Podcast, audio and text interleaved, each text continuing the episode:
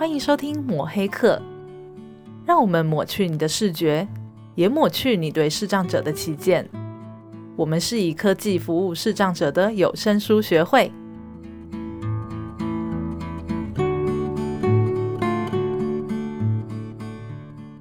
嗨，木炭，Hello，你有没有觉得这个夏天好热好热啊？你有没有擦防晒乳呢？哎，我想这个光从我的绰号就可以知道哈，我是一个多么懒惰防晒的人。没有错，那不愧是我们抹黑客的名主持人木炭哦。名名拿掉，名拿掉，太尴尬。哎，不过我我想要分享一件事，哎、嗯，你看这几天哇，天气超级超级热的哦。然后我走在路上，我只要看到有白手杖，我都很禁不住的想要去帮他们撑个阳伞哎。因为你去想啊，我们这个视障朋友一手拿着白手杖，一手如果还要撑伞，是不是很不方便呢？对啊，其实哈，每次看到这个状况，我都再一次的钦佩这一群愿意出门的视障者。嗯，其实不是经过一段辛苦的心理重建啊，让他们出门，还真的不是只有这么热让他不想出门而已哦。对，我相信，所以我觉得看待一切事情的态度，会关系到你的行为改变，对不对？基迪，所以这个礼拜呢，我们要继续跟刘宁社工聊聊视障者的心理重建。嗯，那面对出盲者，有哪些事情是绝对不可以做的呢？如果大家对刘宁的背景有兴趣啊，可以再听听上一集的内容哦。好，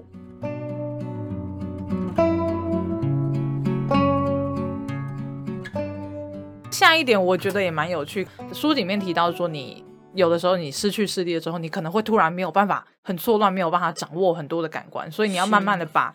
呃，例如说触觉啊、嗅觉啊、听觉啊，慢慢的找回来。嗯、那呃，这本书其实有强调一件事情，就是说，呃，不要用呃跟小孩子游戏的方式去训练他们。嗯、例如说，哎，你闻闻看这个味道，你猜什么东西？或者是 哎，你摸摸看，就是那种游戏的方式。他他们有强调说，其实你这样子的训练方式，反而会伤害到他们的自尊。其实我我觉得这个大概是大家最直观会想到的方法，没错没错。对，所以刘宁这边有什么故事可以分享？这个真的是感同身受，我要替太多的视障者来发言。哦，太好了，好，我们让给你。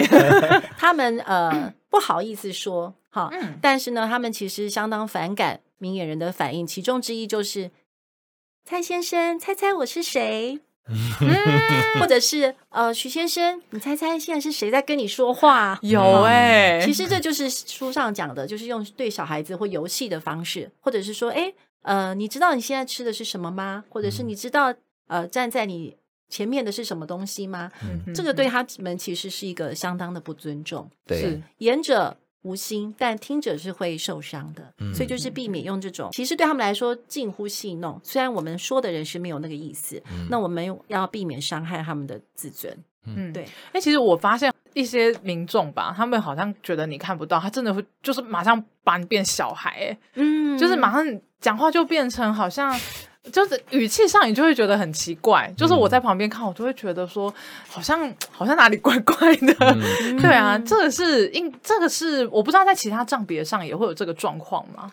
呃，视障者是很明显。像如果知道读过的人，就是有一个英国的宗教教育的教授叫侯约翰，嗯，嘿，他也是中土的视障者，是他写过《盲人的心灵花园》那本书。嗯嗯、那他在那本书上面就会提到这一点，就是呃。他观察到说，明眼人常常会对视障者讲话像小孩子一样，好用小孩子的方式说话，还有会用对待小孩子的方法去关爱你。比如说，帮视障者招计程车，好，呃，他只会帮你招，但是他不会告诉你，就是你现在需要我帮你招了一个计程车，他是会带你去哪个地方，那就会让别人觉得很害怕。还有就是，就是会用比较耳语的方式，像。呃，对那种比如说心智障碍者、智障者或者是小小孩讲话的方式，嗯，对他们来说看不见，或者你身为障碍，好像你的年龄就变小了。但其实变弱或者失去这个视力，并不代表你变小。然后，所以他会觉得说，他们好像了失去部分的成人的人格，说的也是这样的一个失去。嗯，这种这种感觉好像就是说，有时候我们碰到一些比较弱势的人啊。嗯，你就会不由自主的对他讲话的方式，就像对待小孩子。嗯，包含我们在进来这个单位之前，其实我们觉得做很多事情的时候，都觉得要呃，是不是视障者需要很多的帮助？那相信听我们节目听到现在的朋友也知道，其实我们一直在强调说这也是不需要的。其实最主要原因就是因为我们也是这样走过来的。是的，嗯、对很多事情我们都给予了太多的担心。我我觉得在至少在我在这个地方呃工作的过程中，其实我的同事有呃很。渐渐的有在用各种方式告诉我说，其实我这样子的关心对他们来说，反而是他对他们的一种不信任，对，甚至于就是一种呃轻忽他们的感觉。他们、嗯、他们呃，我还记得常常我会，例如说我会说，哎、欸，你帮我去擦桌子，你可以擦桌子吗？我那时候真的是无心的，可是我同事就会说，嗯、你为什么觉得我不会擦桌子呢？嗯、但但当然他也是开玩笑，可是我觉得我听到当下，其实我会想说啊，其实我。有有些人就是会觉得你你你，我只想确认一下，嗯、但对他们来说是因为是朋友就算，但是陌生人他肯定就会觉得，为什么连这种小事你都不信任我？你是觉得我只是眼睛稍微看不到，嗯、就是我就完全没有做做事的能力了吗？我也是个成人呐、啊，是是是，对，所以这些事情真的是呃，算是真的是社会大众一定要去注意的。嗯、很有趣的就是，当一般的人觉得你失去视力，好像你其他的。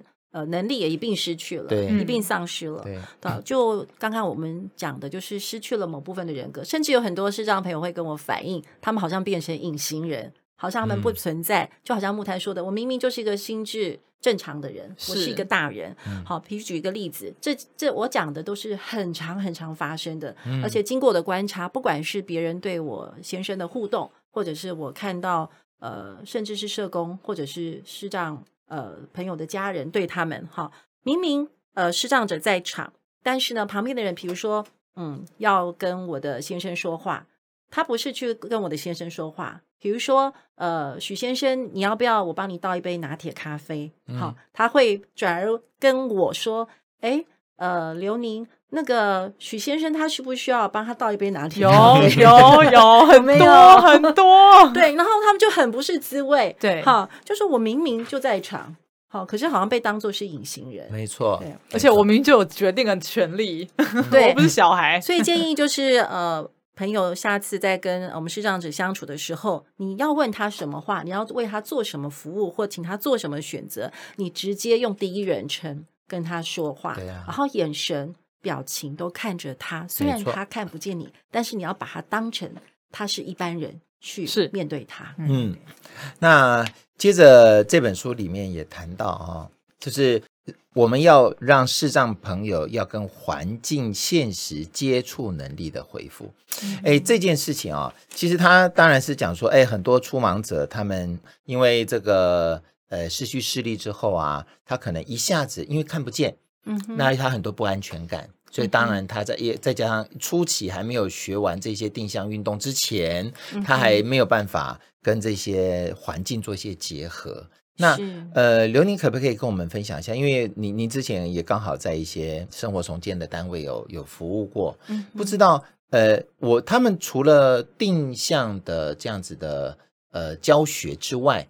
他们还没有用什么其他的方式，能够让我们这些视障朋友可以逐渐、慢慢、慢慢再跟我们这些环境呢重新的链接起来呢？嗯，跟环境重新的链接起来，其实最重要的是人，还不是辅具本身。哦、所以这本书才会提到说，任何出盲的人呢，都必须要有人作为他跟环境的一个是一个连接。嗯、那通常就是家人啊，所以家人的陪伴。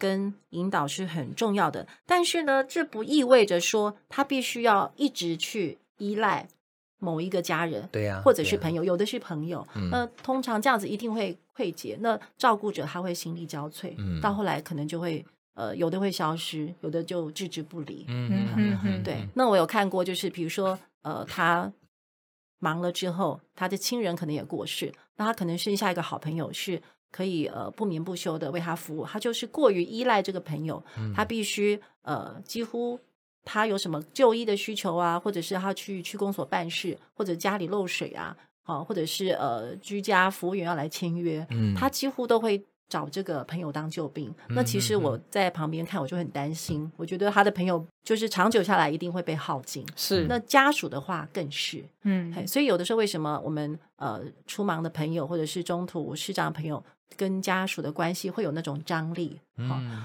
呃，其实都是有原因的。所以呢，与环境现实接触能力的恢复，人是很重要，但是它可能是一个过程。啊，可能就是慢慢的就是减少依赖的那个比例。那其实接触就是陪伴的目的是帮助他，协助他，就是这个人不管是家人或重要的朋友，协助这个出盲者去做生活重建。比如说，他让他跟有声书好的手机的学习好链接好，呃，有声书的视障重建分享会，让他跟视障的同才去链接。好，慢慢的他就可以不用。就是有完全都成为他的这个活生生的辅具，就永远都是找他。是但是人的部分是最重要的。对，哎，刘宁，我这样子听一听啊，我突然感觉到有一件事情很重要。哎，嗯，我们有没有人在做这样的服务呢？就是对于这些视障的家长、家属、陪伴者，啊，给他们做一些支持啊。嗯。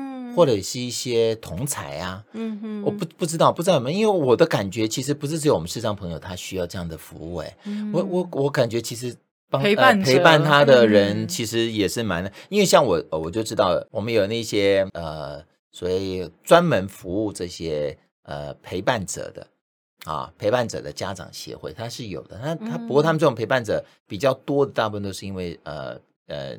老人比较居多，长照哎，长照的方式比较居多，嗯、因为可能很多人年纪大了啊，那身体行动不方便。可是我觉得，呃，不是只有这样子的族群呢，感觉上我们的视障朋友在这方面的家属或是陪伴者也蛮需要支持的耶。嗯，没错，所以政府就很早就看到照顾者的需要，所以长照其实照顾者的一个关怀跟所谓的喘息服务的推出，或者是他在整个量表。你的压力负荷的量表的评估里面，照顾者是承受的压力跟身心状态，对，也是很重要的。是。那其实，在我实务经验里面，能够给家属、视障者的家属支持、鼓励，好或同理的人，那通常如果他能够跟重建的单位有所接触的话，嗯、通常就是除了社工，嗯、就是。他的定向行动师，或者是他的教他生活自理的老师，哦、尤其是定向行动跟生活自理老师，呃，如果他使用这样子的一个服务的话，是。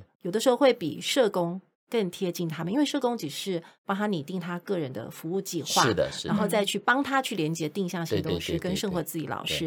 因为目前的呃台湾的服务很好，他们就是一个到到宅到府的服务，哦、或者是到校的服务。如果他学的是学校的呃生活自理或路线的话，棒对，那他们比如说平均每一周会有两小时的相处，那这个过程不仅是教学，总是会就是。谈谈他的感受，他的恐惧，嗯、他的焦虑不安，那也会跟家属接触，嗯，要跟家属讨论，嗯，那所以通常呢，呃，这种一对一的方式能够去陪伴、激励家属，也让家属安心。呃，经过老师的指导、陪伴或者是沟通。那可以相对的，就是卸下家属的一些压力，嗯、让他能够越来越能够靠着自己独立的生活。嗯，对，家属的压力就会相对的变少。嗯，我觉得这也是一个很重要的一个议题。对，其实其实我觉得大家不管不管是当然不只是这样子啦，我觉得很多的议题其实当然是 focus 在疾病的就做个案的身上。是，但其实陪伴者是真的是很重要的一环，非常重要。非常就是说要呃，我们我们给予的关心，或许我们我们也要花一些时间关心一下陪伴者，因为他们所承受的压力跟他们呃，就像呃，你就是很多的家长刚刚提到很多的家长，其实他们是很愿意照顾他们的孩子的，但是其实我们是看得出他们疲倦的样子的。呃，因为一方面他可能不知道该怎么照顾，对，嗯，因为他他只是因为他没有专业嘛，他只是因为他是他的亲人，是啊，那所以他需要陪伴他，是，哎，那可是整个过程一定有很多很多。很多很多挫折感，我相信，我相信一定很多挫折感哈。对，讲到这边，我就要替有声书娘家来做广 告。哎呦，哎呦，好，让你，让你，让你。对，哦，有声书学会它有个很棒的服务，就针对刚刚的呃视障者的家属，好，它就是我们有推出一个方案，今年好像还是有，好，就是呃中途视障者跟他的家属的一个成长团体，对对，那很多的成长团体是只有身心障碍者本人参加，是好，不一定是包含照顾者。那有的团体是只限照顾者，是没有身心障碍者，就是被照顾者本人是没有参加的。是的，但是呃，有声书学会的这个团体是。照顾者跟被照顾者都可以一起参加，嗯、那有专业的心理师会去引导，对，然后大家彼此呃一一起的成长，然后让照顾者更理解中途失障者，失障者也能够更理解照顾者。那一些纠结的一些呃，就是呃情感的层面，还有那个整个关系的互动，可以得到。嗯，不同的对话跟改善，嗯、对，感谢谢谢感谢广告 谢谢刘宁。OK，那我们就把话题再拉回来，就是下一个点，就是视觉背景的回复。那呃，我觉得是个视觉背景啊，它它其实就是在讲说，呃、我们其实视觉上可以是看到看得到一些东西的，但是当你没有视觉的时候，你可能要靠其他的。感官去弥补嘛？刚刚我们有提到“弥补”这个词，但我也觉得这一段我印象很深刻的是说，对一些视障者来说，他失去视觉之后，他听觉呃会被放大，因为你的专注力会移到听觉上，是。然后很多视障者就会觉得很吵，嗯，然后他会觉得焦虑。嗯，那这个部分我我也是有点好奇，刘妮有服务过就是在这个阶段的个案嘛？那是要怎么样去帮助他们度过这一段焦虑的期间？对，嗯哼，是有碰过这样子的一个视障者。即使是我们一般的正常的人，也会有些人对声音特别的敏感，嗯，好，所以当他有一天成为视障者的时候，也其实不一定是因为他视觉的本身，有可能他本第一个就是他本身对声音环境是比较敏感的，嗯，好，他是比较敏感度强的人，嗯，好，高敏感度的人，那有的时候是呃，对视障者来说，听觉背景会带来焦虑，是因为听觉它本身是很不确定，是流动的。好，那可能突然出现，可能突然消失，所以呢，有的人他会觉得不像视觉，视觉一看一回头就是一片，好，它是很明确的，好，一眼可以望尽的。可是听觉不是，它是可能是片段的，流动或被切断的，所以呢，听觉的背景会带给他们焦焦虑是有可能的。所以我们说，一方面他们需要听觉背景，一方面呢，听觉背景又要恰到好处，或者是他们要自己学会去调整。或者是协助他的人要留意到，那这就是比较个别、个别的个人化的部分。嗯，好，嗯，比如说我们说报读很重要嘛，当他们看不见的时候，呃，报读环境或报读现在在演的是什么戏剧，所以你会发现那个呃，我们去观赏戏剧的时候，他们做的一些口述的影像，不能够每一个动作。都每一个环节都讲，这样就会觉得很吵。对啊，而是则重点是重点一定要，但是非重点的时候就可以略过。他们不会一直说一直说，所以我们呃呃现场我们在为视障者报读的时候，也要抓到这个重点，就是所谓提纲挈领啦。对对，然后还有就是他们需要声音的一个提示，因为他们很想要用声音听觉去确定你是不是。接收到我的讯息，嗯，好，所以以前我有一个视障者的家属，好，他也是我的主管。嗯、那他很明显就是，只要有视障者来分享，或者是老师来呃讲说，好，或者他跟视障者在沟通的时候，他都会嗯嗯，好，那个是这样子没讲完几句话，他就会嗯，是的，好，嗯嗯、就是用这个声音回应，回应然后。失去视力的人，他才会知道你有听到，你有接收到他的讯息，这也是一个必须要建立的好习惯。对呀、啊，不是半天不讲话，对，对，对，因为他看不到你脸脸部的表情。嗯他只有用你听，嗯嗯嗯哼嗯哼这样的声音，他确定你是有在听他，而且你人是在现场。是的，对，是的。所以人他要确定人在现场，跟你有没有在听他是很重要的事情。嗯，那讲到这边又讲到一些很多常发生的错误或笑话啊，也是请那个大家可以留意的，就是你如果看到视障者的时候，比如说我刚刚进来。那我就觉得很忙，因为忽然今天怎么那么多视障者在我们的办公室，我就要赶快迅速的把他们的名字 全部打完一次。对对对，好，然后这是一个礼貌跟尊重。是。然后第第二个就是，你若要离开现场的时候，你要跟他们说一声。有太多次，好，我看见，或者是我自己偶尔会不小心犯这个错误，就是呃，比如说呃，许先生，我现在要先离开一下。哦，那我先去忙喽。好，伟哥，我先去忙喽。好，如果你不这样说的话，就有很多视障者继续在跟你讲话，但你人已经不在了。有这个很常对，然后他们事后真的是习惯的人就习惯了，就苦笑。但是对于出忙者，他们都觉得很不舒服。是啊，这是我们要小心留意的。好，声音的提示。对我们里面的工作伙伴，因为我们大家应该都常常听我们讲，我们有很多都是视障的工作伙伴。是，哎，他都常常说，哎。那个老师是不是已经走了？哎，那个谁是不是已经走了？那个谁在不在？那个谁在不在？这样子。他为什么会这样问？因为有时候可能刚好他还接电话啊，然后这个哎，大家其实时间到了嘛，哈，下了课然后就走了。那他为什么会特别问呢？其实因为他看不见，所以当没有任何的 sign 给他，就是没有任何这种听觉的接收的时候，我觉得对他们来讲，这就是一个比较需要注意的地方。是是，所以我觉得刘宁刚刚讲这个。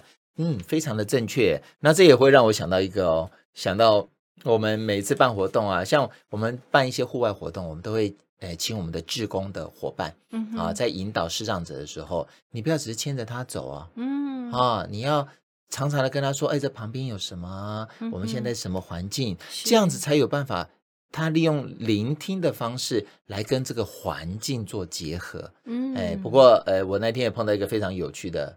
这个我们那个那位志工应该是呃非常的热情，而且可能比较没有什么经验，他什么都讲，就一直讲啊，我们现在前面有个阶梯啊，哦，下一个又是一个阶梯，然后我们在前面了，又又好几个阶梯，我在旁边接了，我说呃。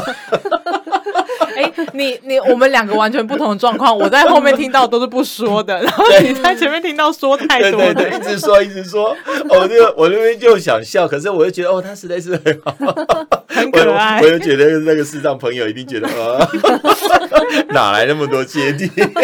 其实很多视障者他们不好意思反应，因为他觉得说你你们已经在服务我们了。对对对。那刚刚就是用这个延伸对呃视障者对环境的那个空间感来说的话，呃，一般人觉得说空间宽阔就是好的，可是对视障者来说，我能够触摸到的才是我的领域，是啊，才是我的疆界，才有安全感。所以他们是很需要边界的那种概念，嗯、那怎么样拥有边界的概念？当然，除了学习定向行动，用手杖来探测之外，那我们明眼人在旁边，呃，比如说用追击，就是拉着他的手，或者是介绍这个空间，比如说大概能够容纳几个人，或者是拍手的方式，他们自己有时候拍手的方式去听这个空间的感觉、哦、等等之类的之外呢，呃，比如说楼梯来讲好了哈，那楼梯一般人觉得说，哎，视障者上楼下楼梯是很危险的。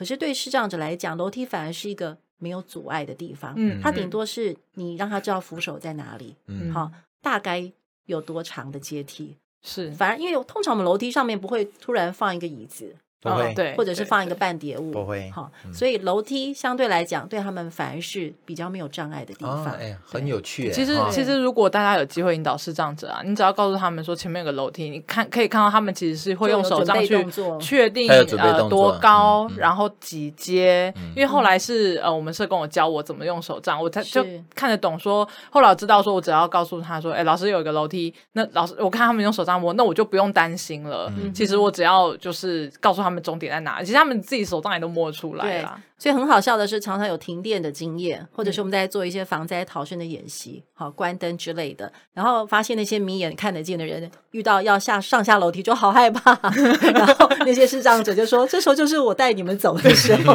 ”我已经没错，我在这边工作已经听了不下数十次，说你现在知道视力不好的优势了吧？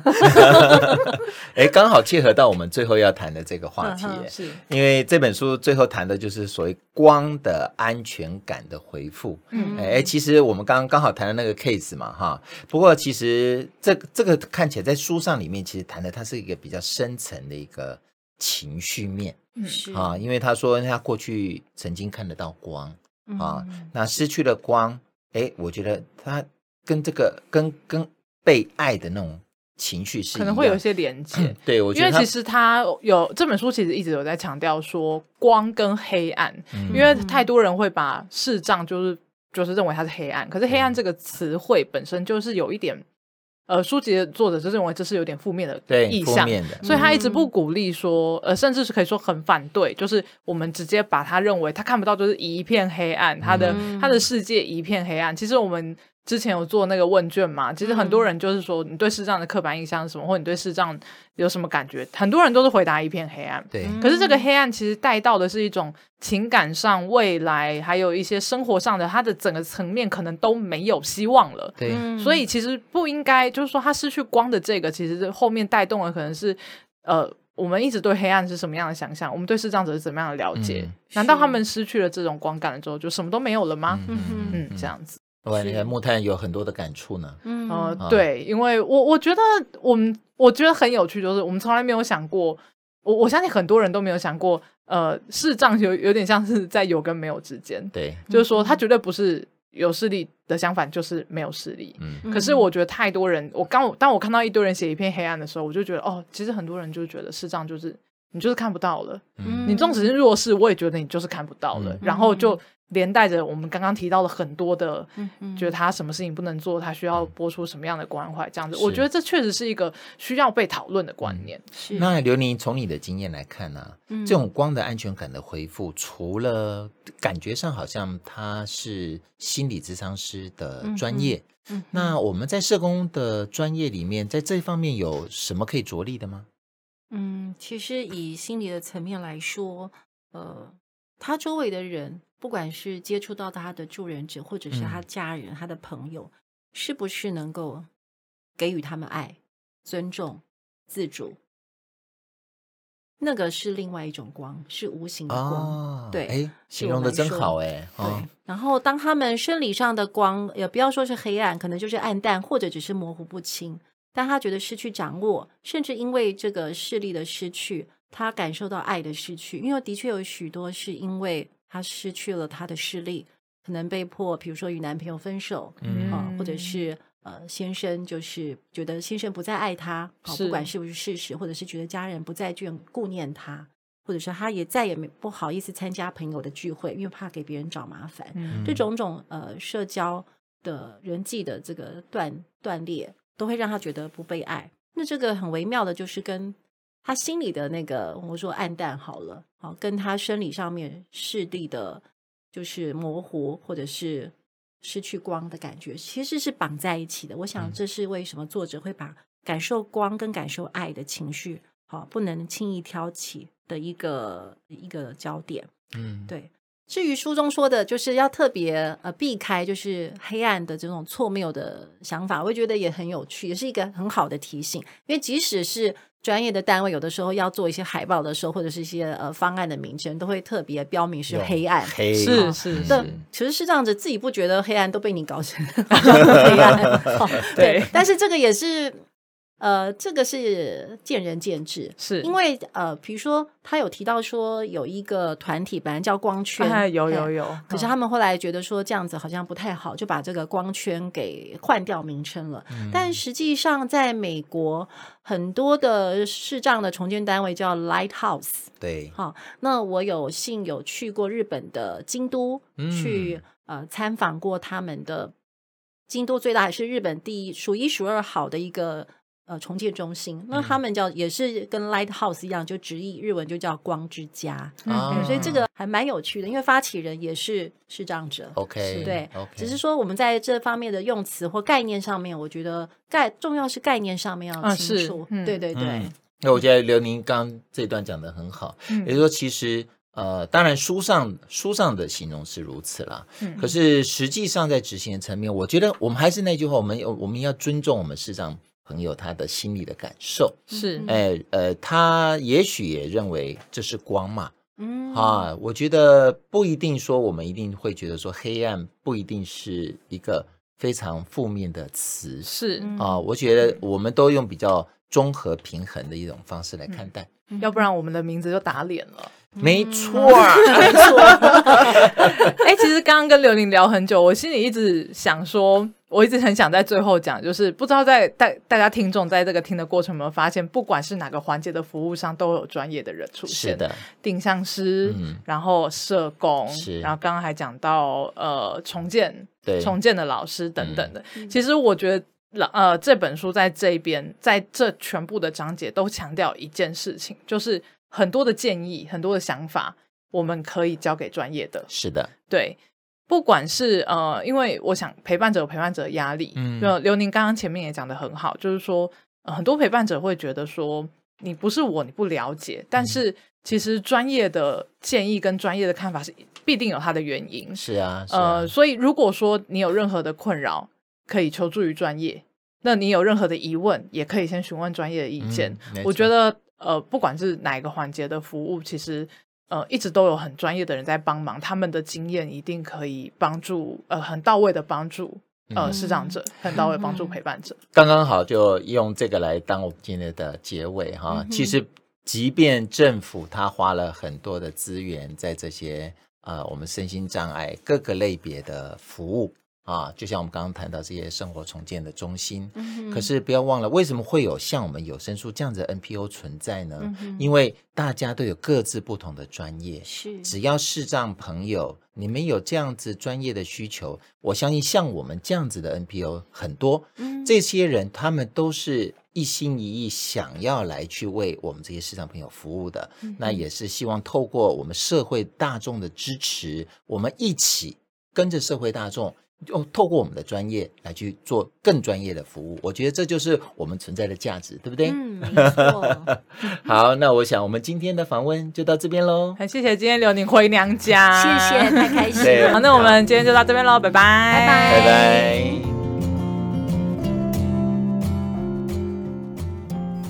阿贝啊，你有没有接触过初盲者？哎，有哎，我以前有个朋友啊，我们在同一个办公室上班。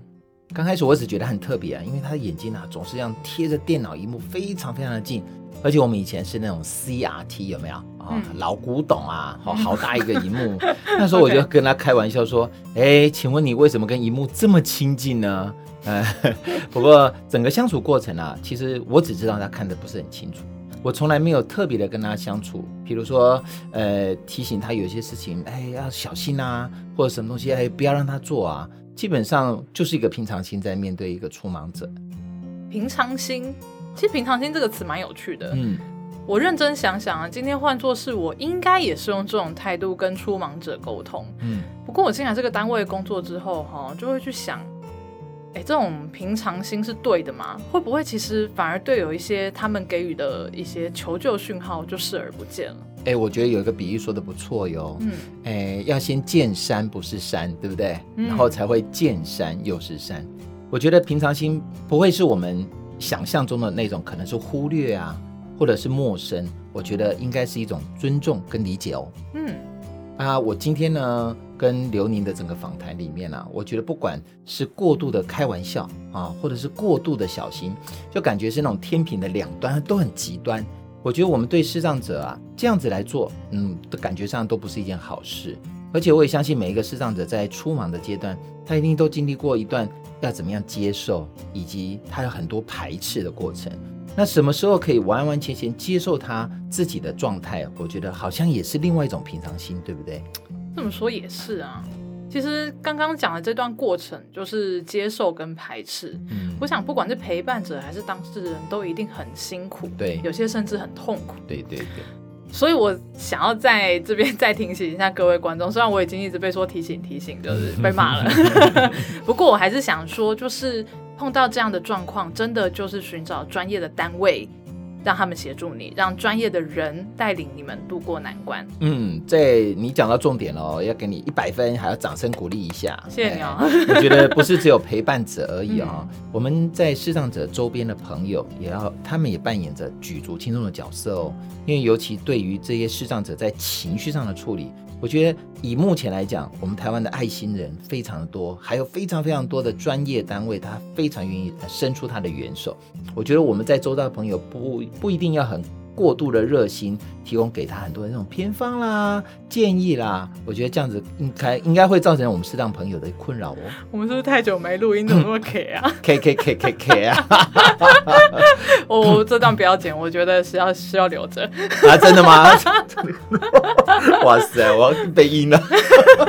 好啊、哦。呃，其实大家过去有听到我们的节目吗？嗯、我们邀请过社工啊，邀请过讲师啊。那其实这些人都是非常专业的，大家应该在过去如果听我们的节目的话，都可以了解说，哎，其实他们的一些思考模式跟他们处理的手段，真的不是我们想象的这么简单，嗯、而他们也确实可以在适当的时机给予适当的协助。没有错，没有错。那这周也非常谢谢大家的收听。如果想知道我们学会的其他工作，欢迎在 Facebook 搜寻有声书学会。嗯，那如果想看我们工作伙伴的幕后花絮，也可以 follow 木炭的 IG，大家都可以在下面的资讯栏看到我们的连结。哎，喜欢我们的节目，也欢迎到 Apple Podcast 给我们五颗星的评价，也欢迎在任何平台。星不能给啊！这一集我决定都不重录啊！真的吗？哇塞，好可怕哦！嗯、好，赶快把话讲完。当然也希望在任何平台留言给我们哦。好，那我们的下礼拜见喽，拜拜。拜拜。本节目由正成集团赞助，社团法人台湾数位有声书推广学会录制剪辑。有声书学会以科技服务视障者的 NPO。